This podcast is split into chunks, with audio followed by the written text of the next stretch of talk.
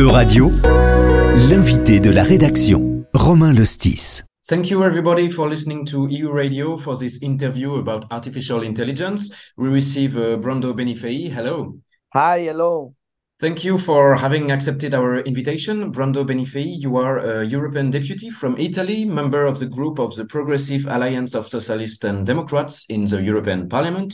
And during this plenary session, the European Parliament adopted its official position um, for the following negotiations with the Council of the EU about the first European legislation on artificial intelligence.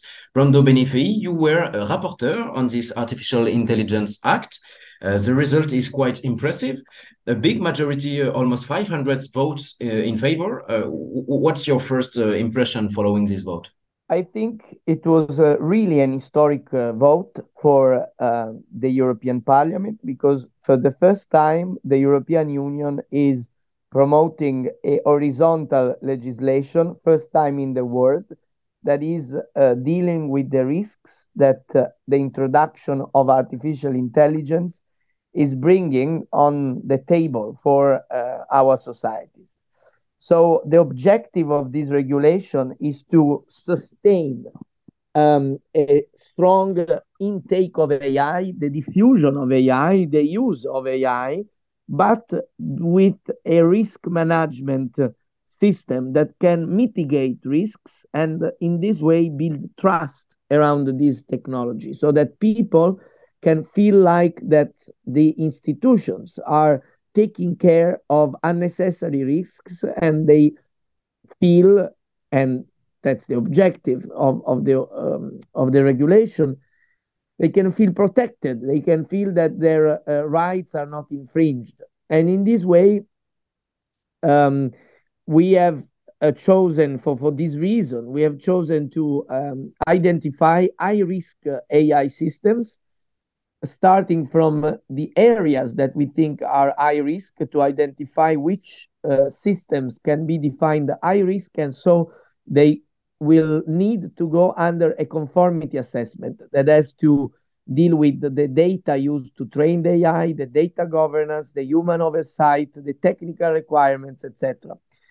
The mm-hmm. areas that have been identified as high risk are many, um, but I can give you a few examples. Yes, one please. is yes, one, one is the development uh, of children, their um, uh, human growth, uh, health, uh, employment and work workplaces, um, critical infrastructure, democracy, and so on. There are various areas where we identified the, the potential high risk.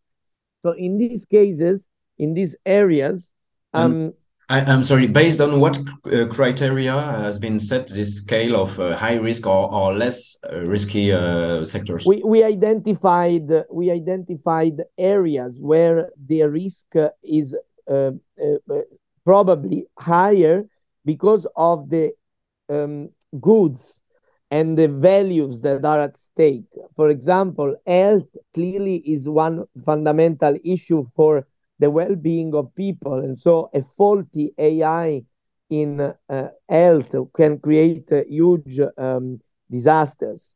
Um, workplace also is a, a very delicate uh, situation where uh, people could be discriminated by ai that is trained with discriminatory data and so on.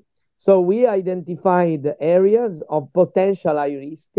Then the um, developer will have to look uh, if they think their system, although is under one of the categories of the high risk, is not posing a significant risk, they can ask for an exception and they will go to national authorities. Otherwise, they will need to go uh, through a conformity assessment of the kind I mentioned, so that there is all the efforts in place to reduce uh, risks uh, to health, safety, fundamental rights that the um, system could uh, imply. How to prevent uh, like a, uh, um, a, restrict, a restriction on the technological progress? How how not to handicap uh, the innovation in Europe?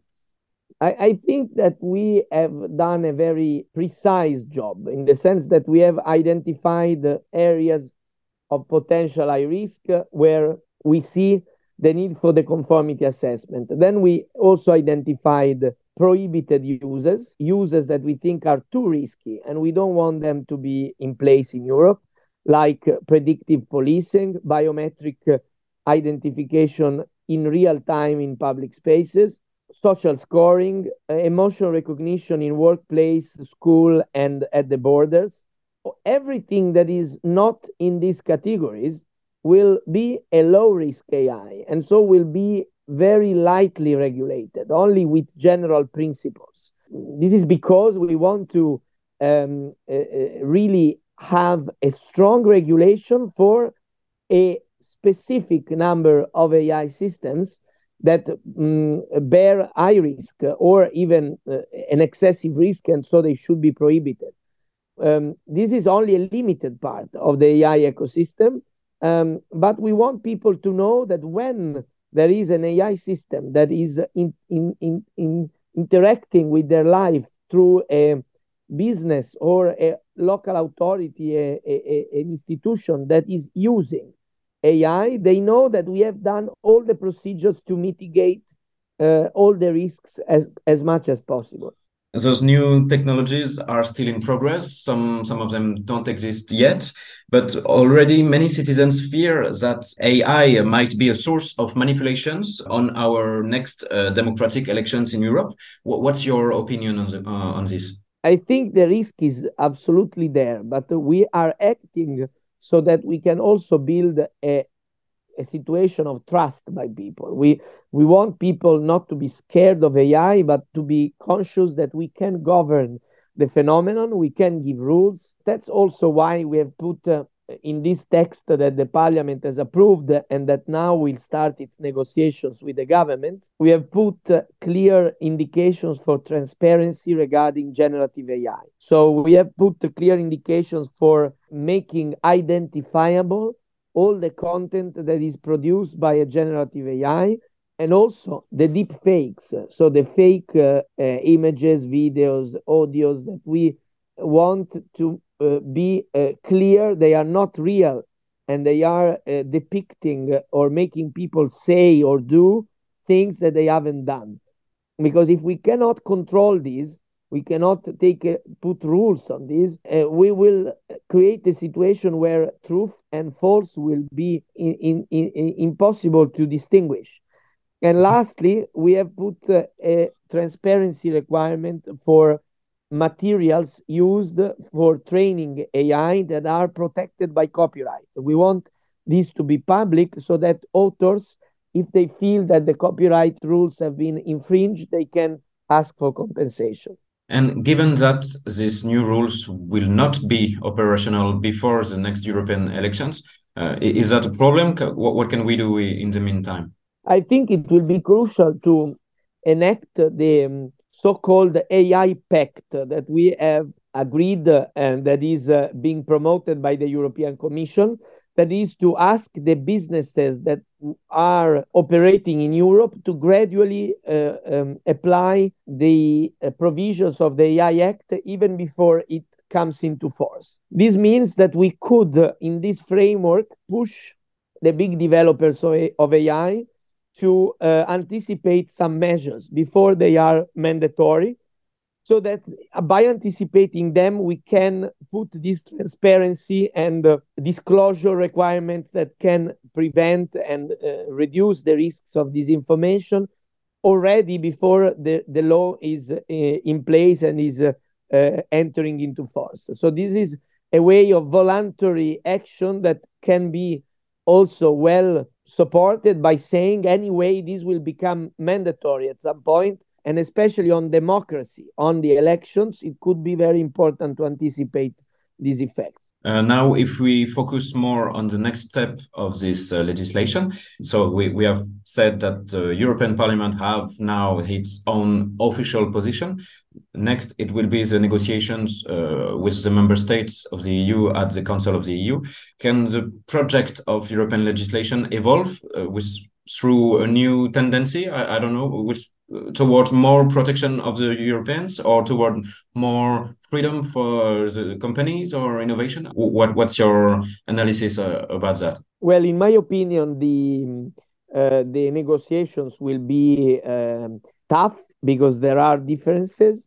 For example, on the bans, the European Parliament has strengthened the, the forbidden for uh, security um, uh, driven technologies that we think are not, in fact, uh, uh, giving more security. But that's the reason why the governments want the biometric identification cameras in real time. They want predictive policing. They want to do emotion recognition. Um, we don't think this will increase security. The parliament has a clear majority on this, but the governments are divided. So on the bans, we will have a big debate. And also on generative AI, the transparency requirements I mentioned, the government simply didn't uh, uh, confront on the topic. They didn't work on it because they concluded their text in December uh, before the, the, the issue of the generative AI became so important and so big in the debate. So they will need to confront with the parliament position. But I have to say that on this topic, the governments I didn't find them very uh, problematic in the sense that many are supportive of the constructive approach on transparency on generative AI of the parliament. But these are issues where huge interests are at stake, so I cannot exclude a strong lobbying by various interests also on the governments that might change their uh, uh, attitude. And so also on these generative AI rules, I think there will be uh, significant negotiations to do. So you are not really optimistic towards this process. No, I am optimistic that the the greater part of the of the regulation will go through in the way the parliament has approved. We also have a lot of common points with the with the council position, but there are some issues which are quite important, like the bans and the generative AI, where I think there will be the need for a strong negotiations and to find some compromises with the governments. But I think the parliament, as you mentioned, has been given a strong mandate with a lot of votes in the plenary to negotiate a, a, a, this regulation, maintaining a, high degree of ambition. And maybe one last question, if you agree, uh, Mr. Benifei. Uh, you were talking about copyrights. If we speak about copyrights, about the work of real people, a new study uh, has been published a few days ago from the OECD showing that almost a quarter of our jobs might be threatened in, in the next 10 years by uh, AI uh, device. What, what's your opinion on this? I think we will need to find uh, new ways of using AI in our workplace, as well as we learned at some point to use uh, internet in our work with emails and uh, browsing. So I, I, think AI will be even a, a, bigger revolution and the impact will be strong. But this means that we need to uh, also find new uh, ways of, of working, new specializations, uh, because it's true, some works, especially medium level jobs, not the um, uh, not the uh, um, um, low uh, income manual jobs, which where they could be substituted by robotics, they have been already substituted, and it's a parallel process. But AI, it's true, will impact uh, um, a series of organizational and um, um, uh, intellectual jobs, um, also professions. And so there needs to be a proper training, uh, skilling, so that there can be um, uh, new ways of working with AI, but also there needs to be um, a, big political unity in working together at European level um, because otherwise uh, USA and China will just dominate because EU cannot be left uh, fragmented uh, when dealing with AI. It's uh, uniting on the rules, but it cannot, exclu- uh, I mean, avoid the uniting also on investment, on computational capacity, on building uh, big programs to support the transition of jobs. So political unity of Europe, which is a more larger political topic, I think uh, uh, is very important when we talk about AI and should not be um, forgotten when we discuss about uh, the implications of AI for the future.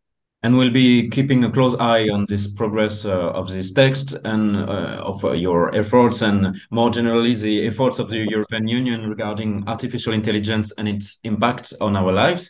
I thank you very much, uh, Brando Benifei, for uh, your participation Thank you. to this uh, interview on EU Radio. And thank you all for your attention. Euradio vous a présenté l'invité de la rédaction. Retrouvez les podcasts de la rédaction dès maintenant sur euradio.fr.